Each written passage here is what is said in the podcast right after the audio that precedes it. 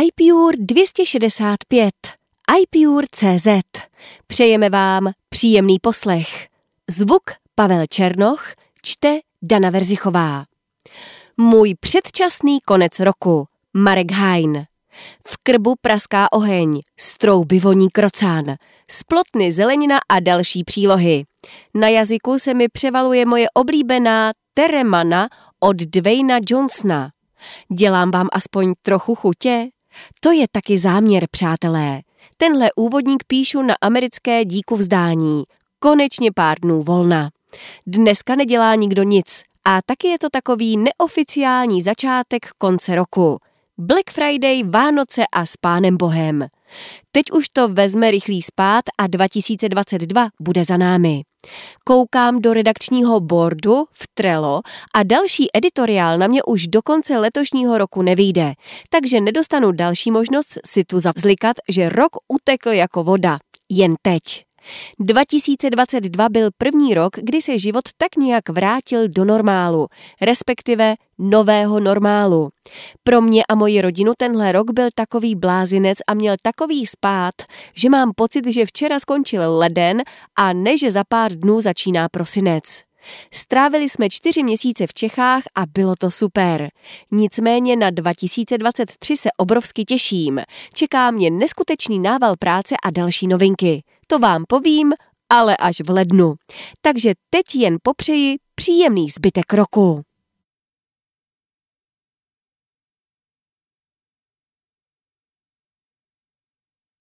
Apple Arcade v roce 2022. Magazín Jakub Dressler. Je tady listopad. Asi před rokem jsem se snažil obsáhnout změny v Apple Arcade poměrně nové službě, která se zdála velmi zajímavou jak pro hráče, tak pro Apple.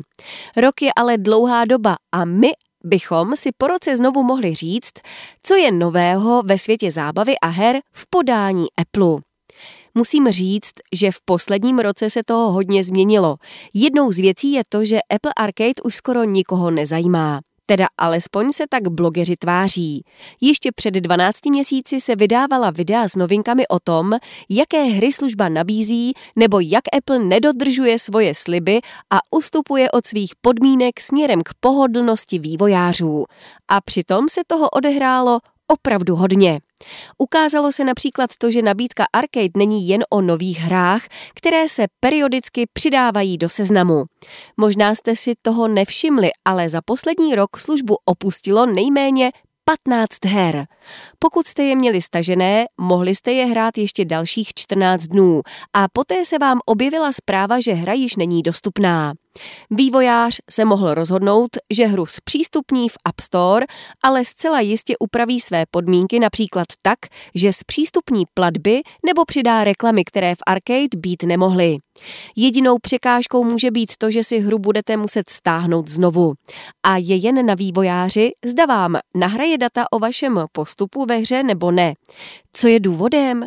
Spekuluje se o tom, že smlouvy mezi Applem a vývojáři skončily a nové smlouvy mají jiné podmínky, které se druhé straně nemusely líbit.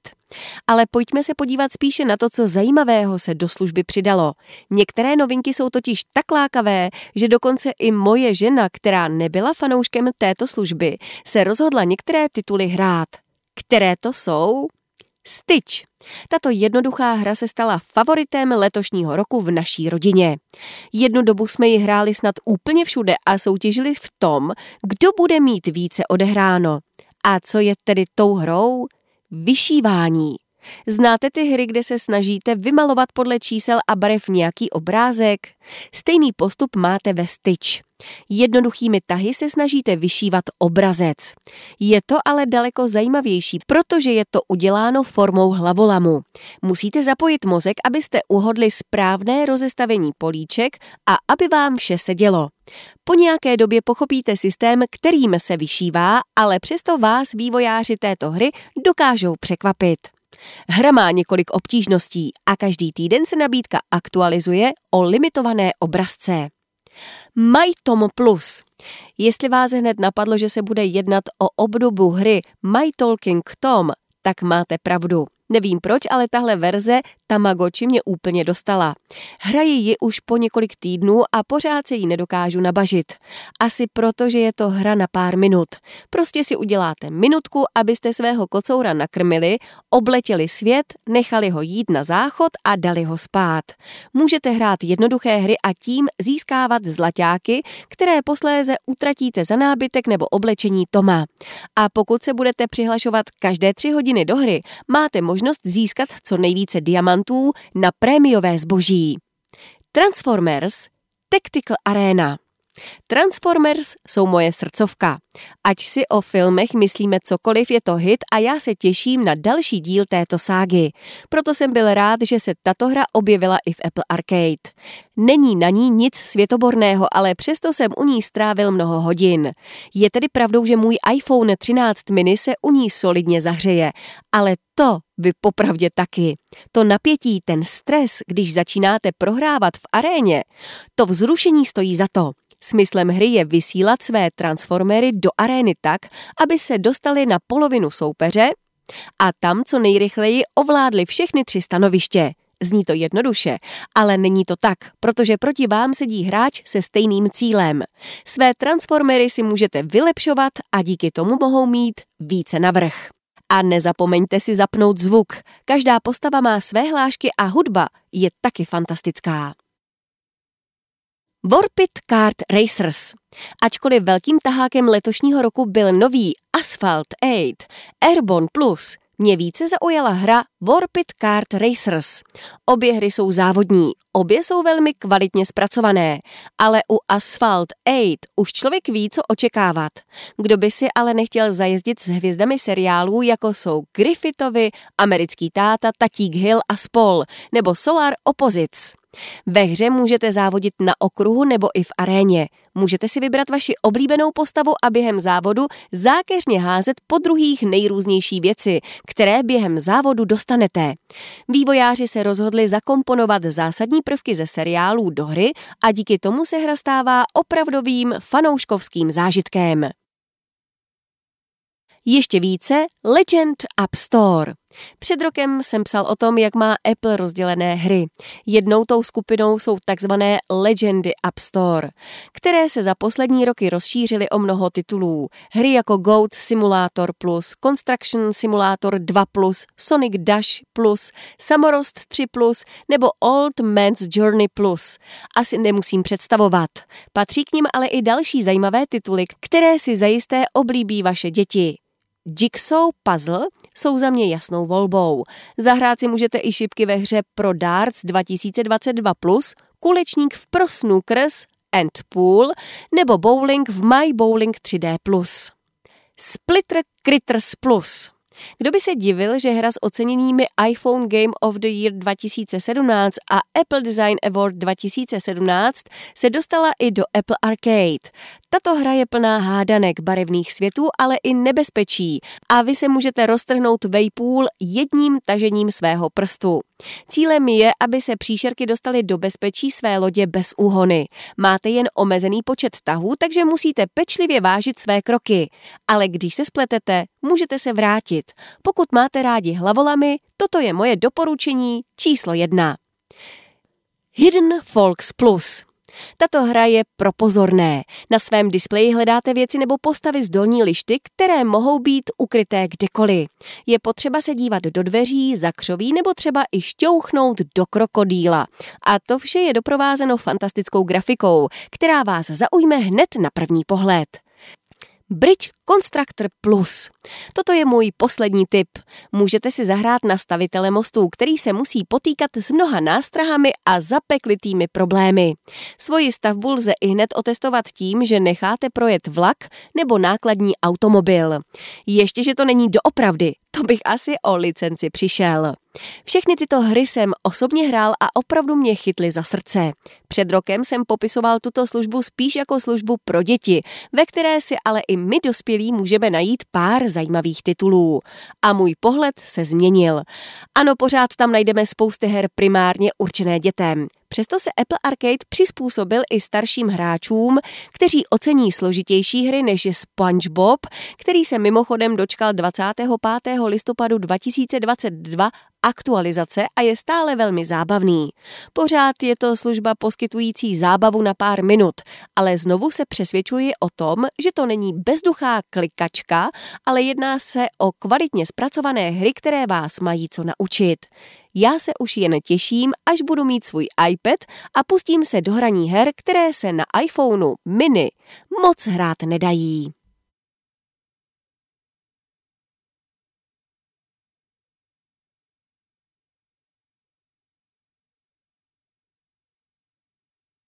Efektivnější práce na macOS Ventura.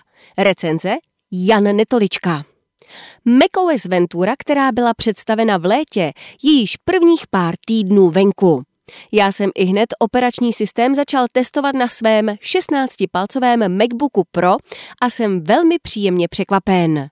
Ventura sebou přináší řadu poměrně zajímavých novinek – od změn pro zprávy, mail, fotky, FaceTime přes Spotlight či možnost bezdrátového použití iPhoneu jakožto externí webkamery, moje oblíbená novinka, až po zcela nový systém pro multitasking s označením Stage Manager. Stage Manager. Pojďme se dnes na vše podívat. Systém předvolby v novém. Od existence macOS si před volby systému drželi prakticky jedno a to samé rozvržení, které bylo přehledné a jednoduše fungovalo. Co je ale nejdůležitější, jedná se o nesmírně důležitou součást systému, kde se provádí nejnutnější nastavení a proto je na místě, abychom se v něm my jablíčkáři vyznali. Apple sáhl po poměrně odvážném kroku a předvolby kompletně přepracoval. Místo tabulky ikonek kategorií vsadil na systém, který silně připomíná iOS, iPadOS. Zatímco na levé straně máme seznam kategorií, pravá část okna následně zobrazuje možnosti konkrétní rozkliknuté kategorie. Pro hodně Applistů to může být velká změna, se kterou se budou muset smiřovat.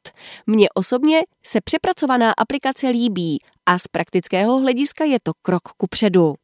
Dvě nové aplikace.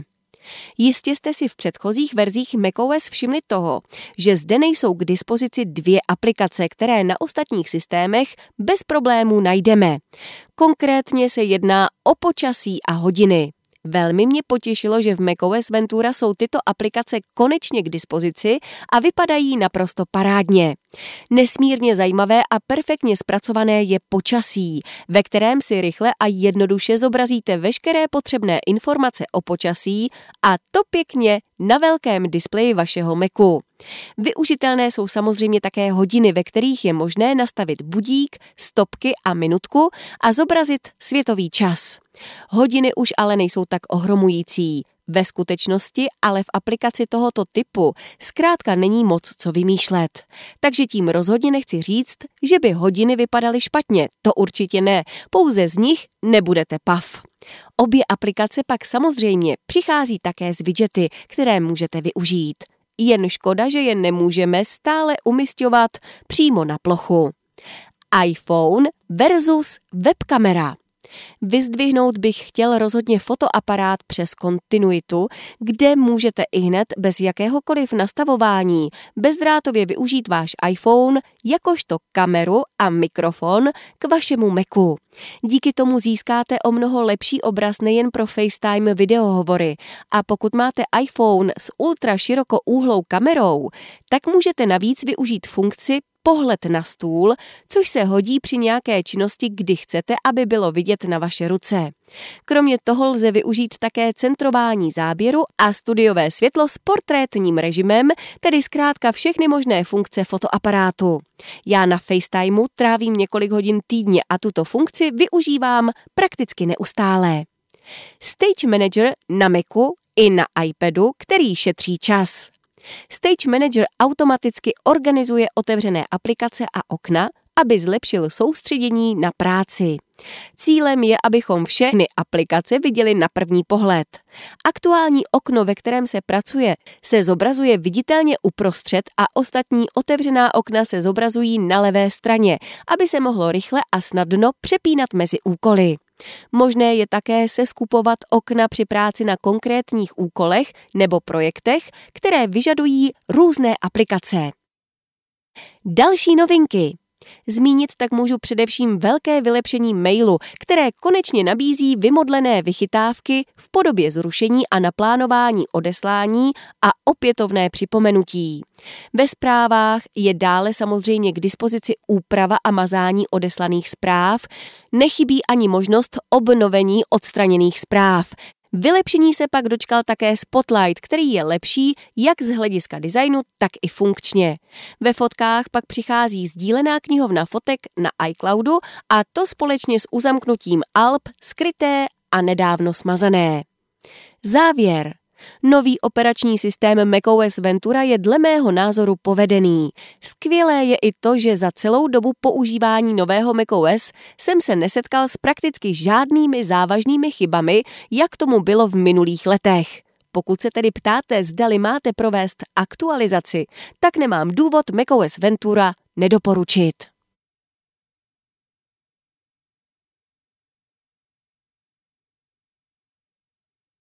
Jak špatně chápeme ANC a proč jsme z něj zklamaní? Magazín Michal Rada. Dnešním článkem vás možná trochu vyvedu z míry a možná i popudím. Ukážeme si totiž, že ono nechválně známé horší ANC, na které si zvykáme ve sluchátkách AirPods, je bohužel přesně takové, jaké má být. A také si vysvětlíme, co to vlastně to ANC doopravdy je a že je to asi něco jiného, než si myslíme. S příchodem nejnovějších AirPodů Pro druhé generace zaplavili internet stížnosti na neočekávaně špatnou kvalitu ANC. To se bohužel týká i AirPodů Max, protože po aktualizaci firmware se údajně odhlučnění zhoršilo i u nich. Objektivně je to pravda, nicméně má to svoje důvody. A mimochodem, jak chápete konkrétně vy funkci ANC? Nechápete ji náhodou zcela špatně? A opravdu je to teď u Apple s ANC tak špatné? Pozorní naslouchači si jistě všimli, že v určitých situacích je odhlučnění ve sluchátkách od Apple opravdu horší. A možná vás překvapí, když řeknu, že to je dokonce schválně. Potlačování hluku známe už skoro 90 let. Jeho historie se začala psát v polovině 30. let, ale až v roce 1957 přichází Willard Meekers s chráničem uší s principem obrácených zvukových vln a tento mechanismus se vlastně používá dodnes. Od poloviny 80. let pak nastupuje digitální zpracování signálu a od té doby se jen vylepšují algoritmy a zrychluje se čas a frekvence zpracování. Dnešní procesory umí analyzovat zvuk několik set tisíckrát za sekundu a navíc se přidává různá adaptivní analýza umělé inteligence, ale na původním mechanismu se vlastně nic nezměnilo už půl století. Samostatnou historii pak má tento mechanismus jako ochrádění sluchu, k tomu byl původně ANC vymyšlen. I když dnes jde spíš o nastolení takzvaného hlukového pohodlí. ANC se využívá ve sluchátkách, ale třeba i ve zvukových systémech hlučných automobilů nebo v letectví. Je ANC opravdu to, co si myslíte? Vyjasníme si ale nejdříve pojmy. Zkrátku ANC určitě všichni znáte, ale vsadím se, že si ji většina z vás ve skutečnosti vykládá milně. Zkrátku AQM už zná méně lidí a tak si pojďme vyjasnit, co a jak. Za prvé, ANC Active Noise Cancellation je aktivní potlačení ruchu, někdy překládáno jako potlačení hluku, ale to není přesné. Za druhé, AQM Adaptive Quiet Mode je režim, kdy se sluchátka pokouší o co nejmenší hluk, tedy o ideálně naprosté ticho zvenku. Je v tom trochu chaos, protože ještě před 15 lety se pro obojí používala zkrátka ANC. Mezi těmito dvěma principy je zásadní rozdíl. Zatímco ANC má za cíl potlačovat ruchy a hluk z okolí, ale ne za všech okolností, tak AQM má za cíl odrušit veškerý vnější zvuk a udělat tak pokud možno ticho, kromě poslouchaného zvuku ze sluchátek. Technicky jde o podobné principy, ale s různým nastavením a s různým účelem. Lidsky řečeno, zatímco AQM má udělat ticho za všech okolností, tedy trvale odrušit všechen zvuk přicházející z vnějšku, ANC má být chytré a odrušovat nepříjemné hluky ovšem se stálou charakteristikou. Řekněme si to raději na příkladu. Jak by to správně mělo fungovat? Řekněme, že jedeme ve vlaku. Vlak má určitý poměrně stálý, tedy i pro mozek a uši, předvídatelný hluk. Přesto je pro nás ale tento hluk většinou obtěžující a to zejména za situace, kdy si chceme v klidu užít ve sluchátkách hudbu nebo třeba seriál, daleko protivnější je pak třeba při poslechu podcastu. Zapneme si tedy ANC režim. Ten nás oprostí od toho stálého hučení vlaku, od zvuku klimatizace a od hluku hovoru ostatních cestujících. O dvě řady dál ale sedí rodina s malými dětmi a ty, když začnou vřískat, tak to ve sluchátkách uslyšíme a to poměrně intenzivně. Mnohým se zdá, že takové zvuky jsou daleko intenzivnější, než kdybychom sluchátka na hlavě neměli. Ale to je jen jakýsi klam způsobený tím, že obvykle slyšitelné zvuky jsou odhlučněné. Principiálně totiž správné ANC nemá odhlučnit vše a vždy má nás zbavit otravných ruchů, které by jinak náš mozek zbytečně rozptilovaly od poslechu toho, co opravdu chceme ze sluchátek slyšet. Na druhou stranu nás ale nesmí zbavit těch zvuků, které by pro nás mohly mít význam, mohly by znamenat nebezpečí nebo vyžadovat pozornost. Jak tedy ANC má fungovat? ANC jako aktivní potlačení zbytných ruchů má fungovat na tom principu, že má potlačit to, co nás nezajímá, ale alespoň částečně propustit to, co nás zajímá.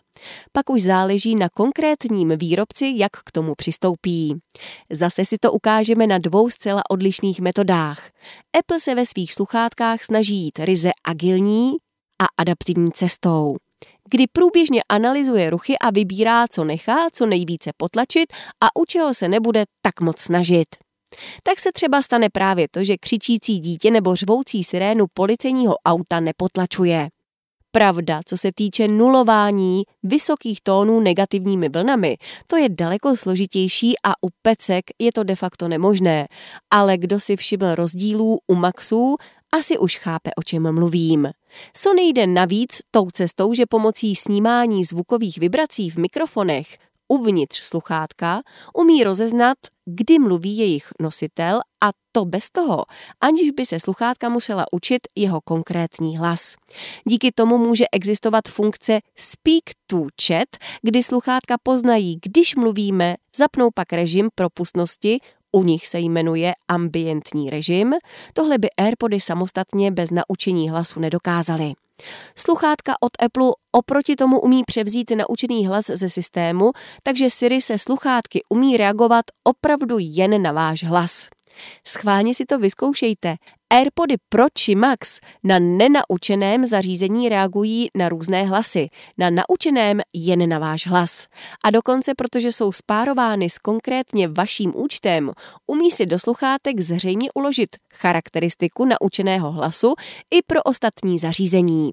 Ale vše řeší ryze softwarově přes pokročilé procesory a jejich umělou inteligenci – na rozdíl od Sony, které umělou inteligenci sice nemá, ale zase umí jinak zpracovávat rozdíl zvukové vibrace snímané jednotlivými mikrofony pro zmíněnou funkci Speak to Chat. Jak je to tedy s tím špatným ANC? Teď, když jsme si to teoreticky vysvětlili, už asi chápete, že kritika ANC ve sluchátkách od Apple je pravdivá jen tak na půl. Existují jisté omezující hlukové a technické normy, které i Apple zavazují využívat opravdu ANC, nikoli v AQM, tedy odhlučnit to, co má být odhlučněno, ale zároveň neprohlubovat bezpečnostní rizika odhlučněním všeho. I to si můžete hezky vyzkoušet v praxi. Vraťme se k našemu příkladu z vlaku. Všimněte si, že zvuk vlaku je odhlučněn, ale hlášení dokážete vnímat. To je proto, že procesor analyzuje zvuk a reaguje jinak na zcela nový zvuk v určitých frekvencích. Proto tohle ku příkladu nefunguje v rakouské městské dopravě a to proto, že tam hlášení je namluveno mužským hlasem, který na rozdíl od ženského hlasu nelze tak snadno rozpoznat jako zvuk, který byste i přes ANC měli vnímat. Za tímhle vším je celkem pokročilá matematika a algoritmizace výpočtů zvuku, kterou vás nebudu nudit, ale sami si to můžete zkusit. No a to je k ANC asi všechno. Nic víc od něj nečekejte. Schrnuli to, ANC nemá odhlučnit úplně všechno a čekat to od něj není spravedlivé. Pokud chcete opravdu odhlučňovací sluchátka, pořádně otevřete svoji peněženku a kupte si vysoce profesionální sluchátka s AQM profilem.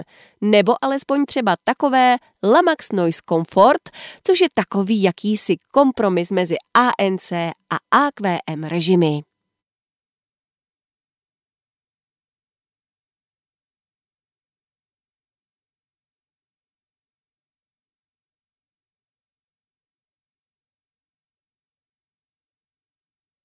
Jít s dobou. Magazín Karel Oprchál.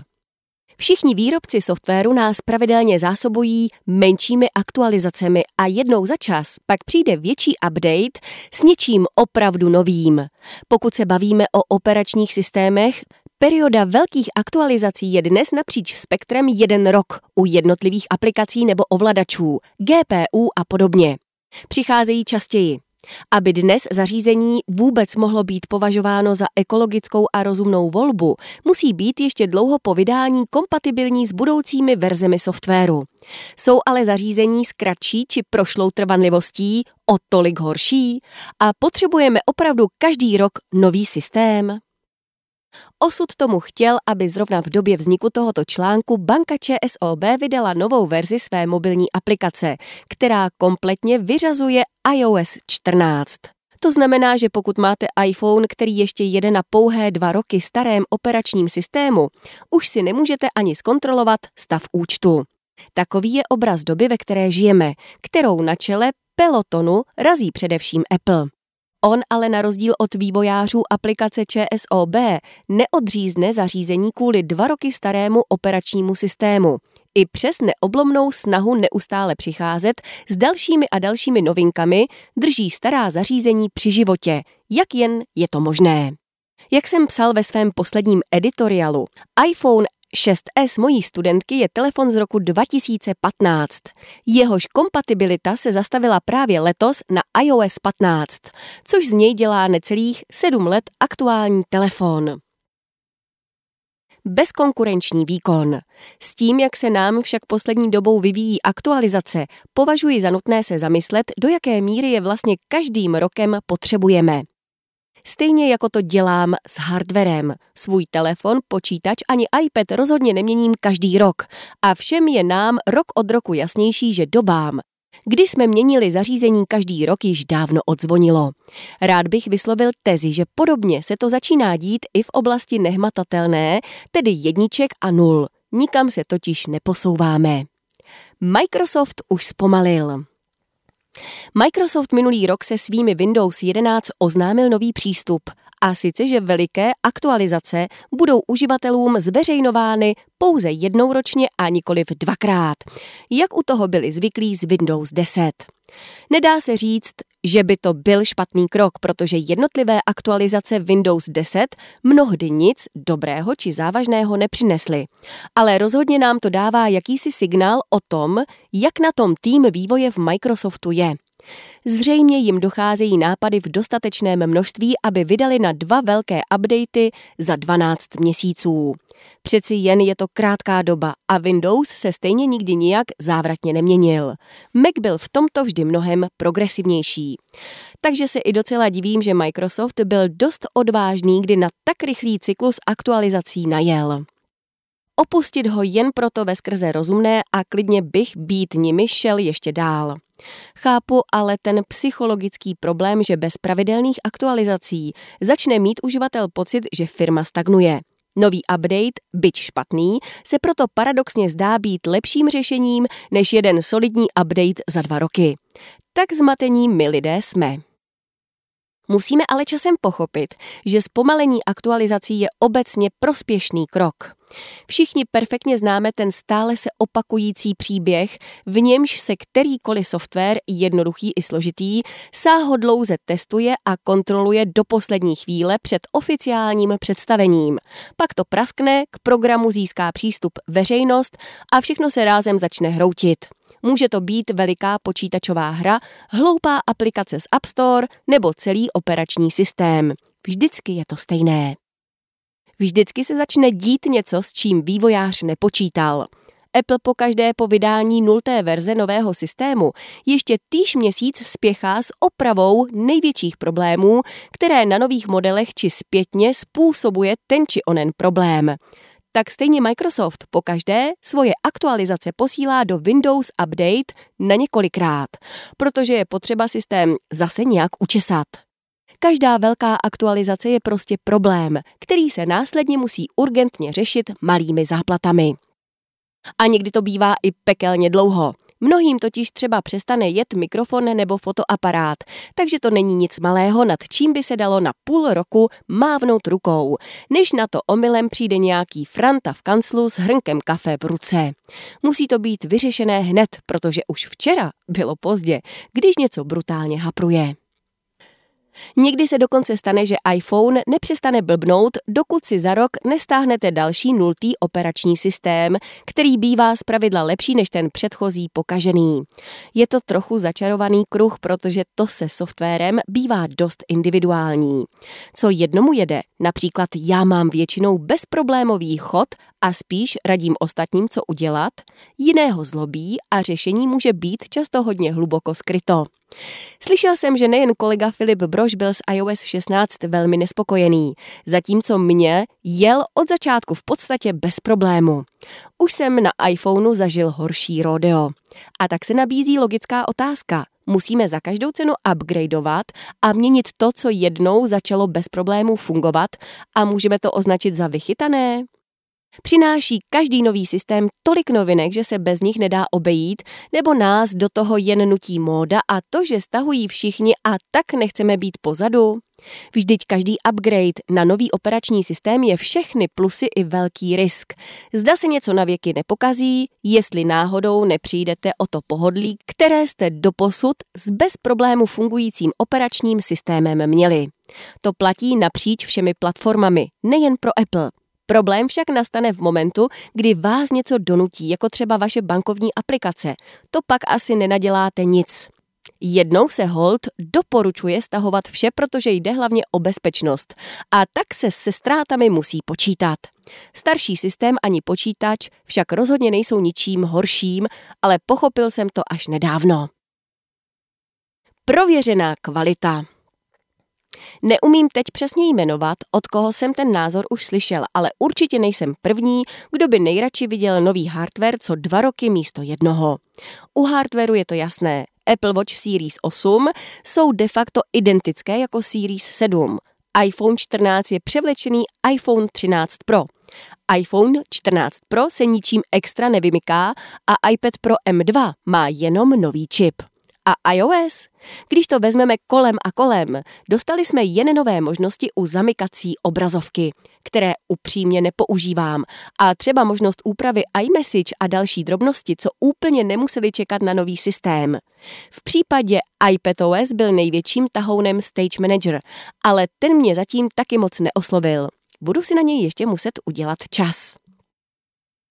A v předchozích letech to bylo stejné. Velikou novinkou byly widgety, tu vylepšení režimu nerušit, tam předělaná aplikace počasí, ale už dávno toho není tolik. Vlastně máme vždy jednu nebo dvě velké věci, na kterých se jakoby opodstatní to, že si musíme nainstalovat obrovský update. Ale ve skutečnosti je to stále tentýž operační systém. Stejně se dá s nadhledem můj iPhone 13 Pro Max považovat za úplně stejný telefon jako můj bývalý iPhone XS. Je jen na pohled novější a má lepší fotoaparát a displej, jinak na něm dělám pořád ty stejné věci. Jinými slovy, ať už tu či onu novou funkci v systému používat začnete či nikoli, pořád to bude v principu ten stejný operační systém. Chci říct to, že už dávno nepřicházejí aktualizace, díky nímž si řeknete, jo, tohle jsem strašně dlouho chtěl dělat a jen díky novému systému už můžu. Taková doba už v IT není a vývojáři to vědí. Systémy už jsou dost dobré. Mám-li být úplně konkrétní, iOS 16 se díky svému novému designu přední obrazovky v mém okolí místo chvály, která nezazněla snad nikdy, spíš dočkal kritiky. Byla to zrovna moje kamarádka, které jsem radil s koupí nového iPhoneu a je opravdu základním uživatelem, nepotřebuje toho moc. Design nové zamykací obrazovky se jí vůbec nelíbí a nové funkce systému jsou jí úplně k ničemu. Má ho jen proto, že jsem jí řekl, ať si ho stáhne. Zpětně si proto říkám, že kdyby si nechala iOS 15, který byl vyladěný a hezky vypadal, vlastně by se nic nestalo. S novým systémem akorát přijdou čas od času experimenty, kdy vývojáři změní kdeco od nových animací po nové funkce a jak je vidět zrovna v případě iOS 16, to zpočátku hodně drhlo. Zůstat na stávajícím systému do doby, než bude oznámeno něco, co vás zvedne ze židle a donutí upgradeovat, tak v dnešní době nemusí být úplně nesmyslná myšlenka. Podobně jako si telefon většina z nás kupuje co dva, tři roky, možná déle, proč si s novým telefonem nekoupit nový operační systém se všemi jeho funkcemi, teoreticky dobře vyladěnými pro konkrétní model? Jak víme, například iOS 16 toho reálně umí více, ale na mém iPhoneu 13 Pro Max tyto funkce neodemknu, protože nemám model, s nímž byl tento systém vydán. Jednotlivé systémy tak jsou do jisté míry vázány s konkrétními modely a ano, starší modely jsou sice s novějšími systémy kompatibilní, ale pokud chcete skutečně všechny funkce, musíte na ně mít i hardware. Platí, že čím starší hardware máte, tím méně dílčích funkcí nový iOS ve vašem zařízení umožní. Jenže protože se vývoj na obou frontách stále zpomaluje, nutnost aktualizovat jedno i druhé každý rok se na druhou stranu pomalu vytrácí. Je to držák. Pokud jste taky tak extrémní případ jako moje studentka a máte v roce 2022 telefon z roku 2015, rozhodně bych nezůstával na iOS 9, který mu byl tehdy přidělen. Rozdíl mezi iOS 9 a 15 je skutečně propastný, protože iPhone 6s jednoduše vyšel v jiné době tak moc jsme se za posledních sedm let posunuli. Možná ale ani není důvod tak tlačit na pilu a šlo zůstat i na iOS 14, pokud vám to umožní aplikace VIS ČSOB. Je to starší systém, který svojí náročností bude blíže starému hardwareu iPhoneu 6s, takže jeho používání by mohlo být pohodlnější. Ostatně rozdíl mezi iOS 14 a iOS 15 nebyl z hlediska funkcí tak veliký jako mezi iOS 13 a iOS 14. Jenomže to se nám zpětně dobře hodnotí. Do budoucnosti nikdo nevidí. Na druhou stranu my ale vždy vidíme na červnové VVDC, jak bude následující OS vypadat. Jeho kompatibilita se starším hardwarem se dá zjistit již během letních prázdnin a tak je možné se kvalitně rozhodnout, Zda mi za to upgrade na nový OS stojí. Zda tu nejsou moc velká rizika, že se mi telefon zpomalí, že si to nesedne, abych se pak nemusel trápit s downgradem. Myslím, že tento problém v prvních zhruba čtyřech letech po vydání zařízení řešit nemusíte. Kompatibilita mého iPhoneu 13 Pro Max bude bezproblémová určitě ještě v roce 2025, kdy ten telefon asi už ani mít nebudu, ale při větším stáří bych už asi upgrade z dnešního pohledu více zvažoval. Při ročním i hypoteticky dvouletém cyklu nových telefonů a OS bude po pěti letech rozdíl mezi dvěma verzemi tak jako tak veliký a je tu to riziko, že plno funkcí bude na starém telefonu omezeno, případně už nebudou fungovat úplně svižně. Abych se ale vrátil tam, kde jsem začal, nejlepší by samozřejmě bylo, kdyby se každoroční aktualizace zrušily a jejich významnost se jaksi rozprostřela do menších aktualizací během roku. Případně schrnula do jedné ještě větší, ale odladěné aktualizace s větším rozestupem. Není přece výjimkou, aby iOS dostal novou velkou funkci až půl roku po jeho původním vydání. Vzpomínám si na Night Shift nebo nové sady ikon, co přicházejí úplně mimo hlavní představení. Dokonce ani nejsou součástí propagační kampaně. Logika, s jakou teď vycházejí nové systémy, prostě není stoprocentně funkční a zbytečně zlobí některé uživatele, kteří by toho klidně mohli být ušetřeni. To se ale z výše uvedených psychologických i ekonomických důvodů jen tak nezmění, takže musíme reagovat my, uživatelé, kteří tuto svobodu máme v rukou. Chce to jen se umět oprostit od potřeby mít vždy aktuální systém, což mě osobně nikdy nešlo.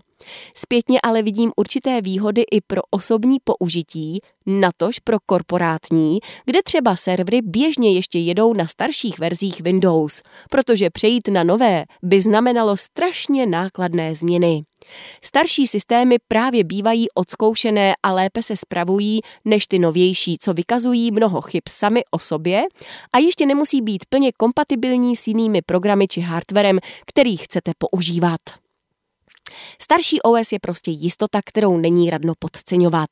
Já jsem fanda, rád vletím rovnou do nových funkcí, naštěstí jsem ještě k žádné újmě nepřišel.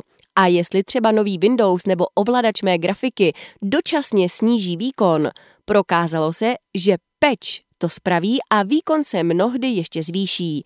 Ale rozumím, že těmito věcmi nemusí každý chtít procházet a já ho jen ujišťuji, nemusí.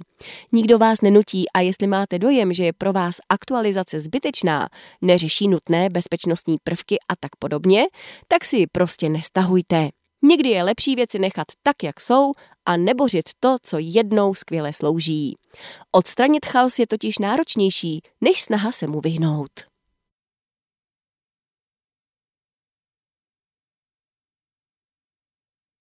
Remarkable 2 po 18 měsících. Magazín Marek Hain. Rok se s rokem sešel, nebo jak se to říká, a nastal čas se počase vrátit k Remarkable. Chci se s vámi podělit o část svých dlouhodobých zkušeností a zároveň se podívat, co je nového a jestli tenhle tablet pro psaní je dobrý kup, nebo je lepší od něj dát ruce pryč. A nejen to. Už je to nějakou dobu, co jsem se na stránkách iPure rozepsal o a rozplýval nad Remarkable druhé generace. Pokud mě ale sledujete na Twitteru, tak asi víte, že tam o něm píšu poměrně často. Proč? Protože ho stále používám každý den a rád se tak podělím o své zkušenosti. To byla ta jednoduchá odpověď. Je to ale přeci jen o kousek složitější. Remarkable jako firma se opravdu snaží a svůj produkt neustále vylepšuje. Ač tedy jejich tablet, fakt nerad tomu tak říkám, druhé generace, vnímám hlavně jako digitální papír, lepší a tušku, náhradu bloku a propisky s každou další aktualizací je toto zařízení o kousek lepší. Přibývají nové funkce a vylepšení, takové, které jsou primárně zaměřené na psaní a uživatelský zážitek. Berte tedy tyto řádky spíš jako další pohled do dlouhodobých zkušeností s tímhle digitálním zápisníkem. A jak už to tak bývá zvykem, text si rozdělíme na více částí. Dějství první. Dnes začneme rekapitulací mých dosavadních zkušeností s Remarkable 2. Přeci jen už ho mám více jak rok a půl a používám ho v podstatě denně. K tomu se ale dostanu níže. V další části se pak podíváme na novinky. Některé jsou stále v rámci beta programu, kterého se účastním, a jiné už se dostaly i do finálních verzí softwaru. Důležité je, že ty největší a nejzajímavější novinky nás čekají ještě letos. K těm se podrobněji dostanu příště a snad už v tu dobu budou i oficiálně venku. Proč Remarkable? Respektive proč stále Remarkable? Jak je možné, že zrovna já, nadšenec, který střídá zařízení jako ponožky, vydržel s tímhle digitálním papírem takhle dlouho? Za tu dobu, co Remarkable mám, jsem vystřídal několik telefonů, notebooků, různá sluchátka, hodinky, tablety a další zařízení. Jasně, část z nich jsem testoval, část si chtěl jen vyzkoušet a zbytek jsem prostě chtěl.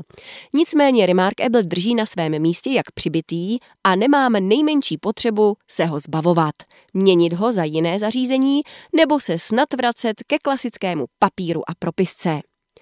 Úplně úvodní wow efekt u mě už dávno opadl.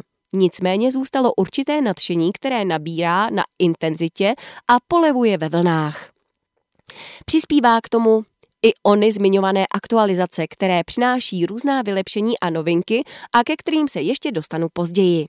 Možná proto, že raději píšu rukou než na klávesnici a právě proto, že Remarkable je v mých očích zařízení určené jen pro psaní a nic jiného, jsem z něj i po těch zhruba 18 měsících stále nadšený.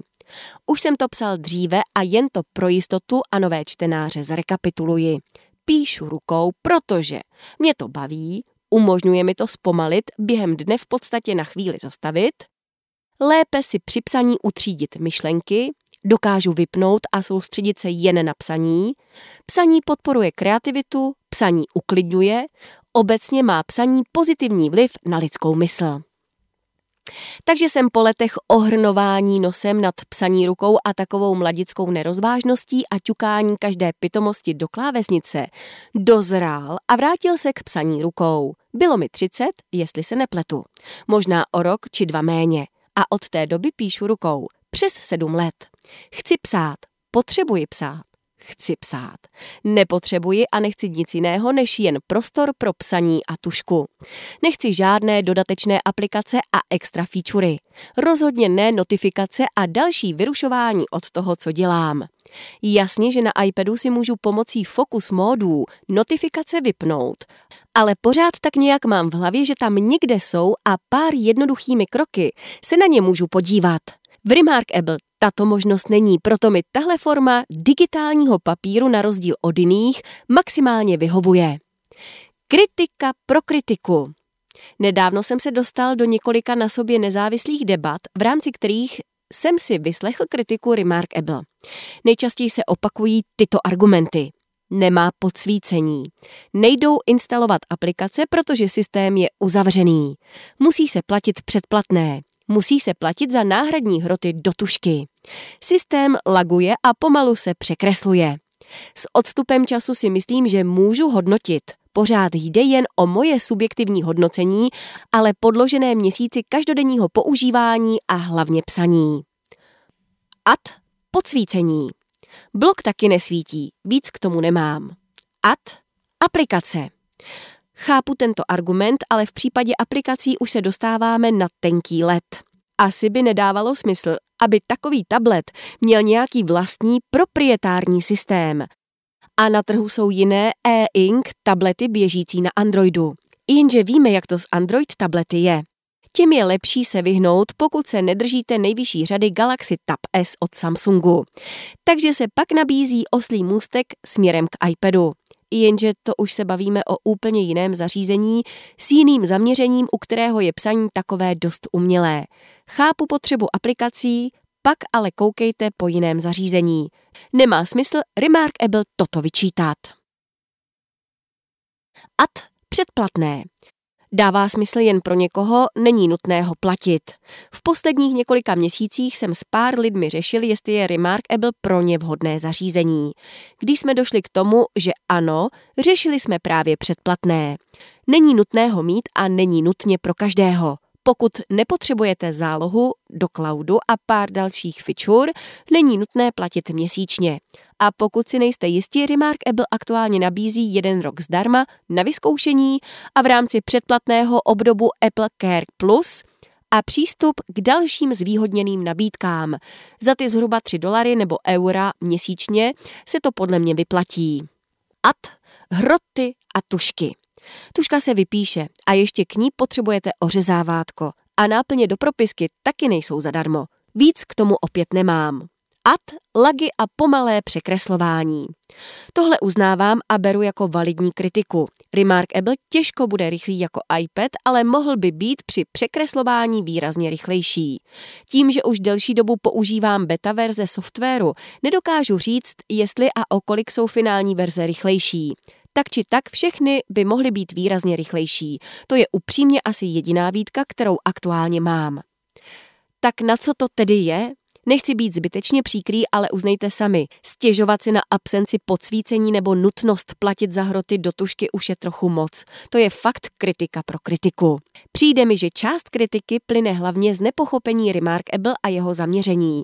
Možná se pletu, ale Remarkable nemá být nic víc, než jen zápisník s moderními funkcemi. Mezi ty výrazné patří záloha do cloudu, tak abyste o své zápisky nepřišli, převod psaného textu do strojového, sdílení poznámek e-mailem, export poznámek, možnost čtení různých formátů digitálních knih, možnost čtení a anotace PDF dokumentů, opět včetně sdílení.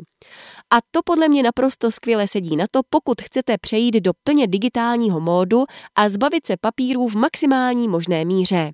Remarkable nemá za cíl nahradit iPad nebo jiný tablet, proto nedisponuje možností instalovat další aplikace. Nejspíš nechce ani konkurovat čtečkám Kindle od Amazonu, proto nemá podsvícený displej. Hele, akorát by to žralo baterku. Je to čistě jednoúčelové zařízení, digitální, papír a tuška, nic víc, nic míň. Je třeba uznat, že to ani není zařízení pro každého. Není totiž zrovna nejlevnější, začíná na 299 dolarech a s příslušenstvím se ta cena dokáže vyšplhat o pěkný kus výše.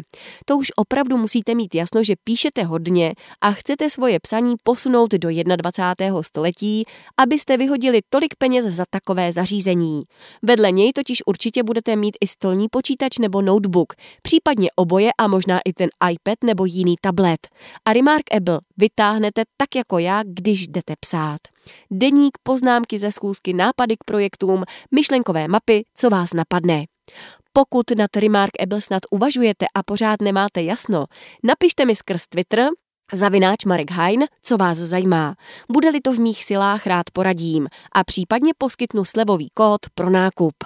Pro dnešek stačí. Pojďme to pro dnešek ale uzavřít. A to tak, že jednoduše. Remarkable 2 je digitální papír, zápisník, blok či diář. Nazvěte si to, jak chcete. Prostě zařízení, do kterého se píše. Nic víc, tečka. Příště se podíváme na novinky, které letos do Remarkable přišly a ještě přijdou a které to celkové pohodlí kolem psaní a práce s poznámkami posouvají na novou úroveň.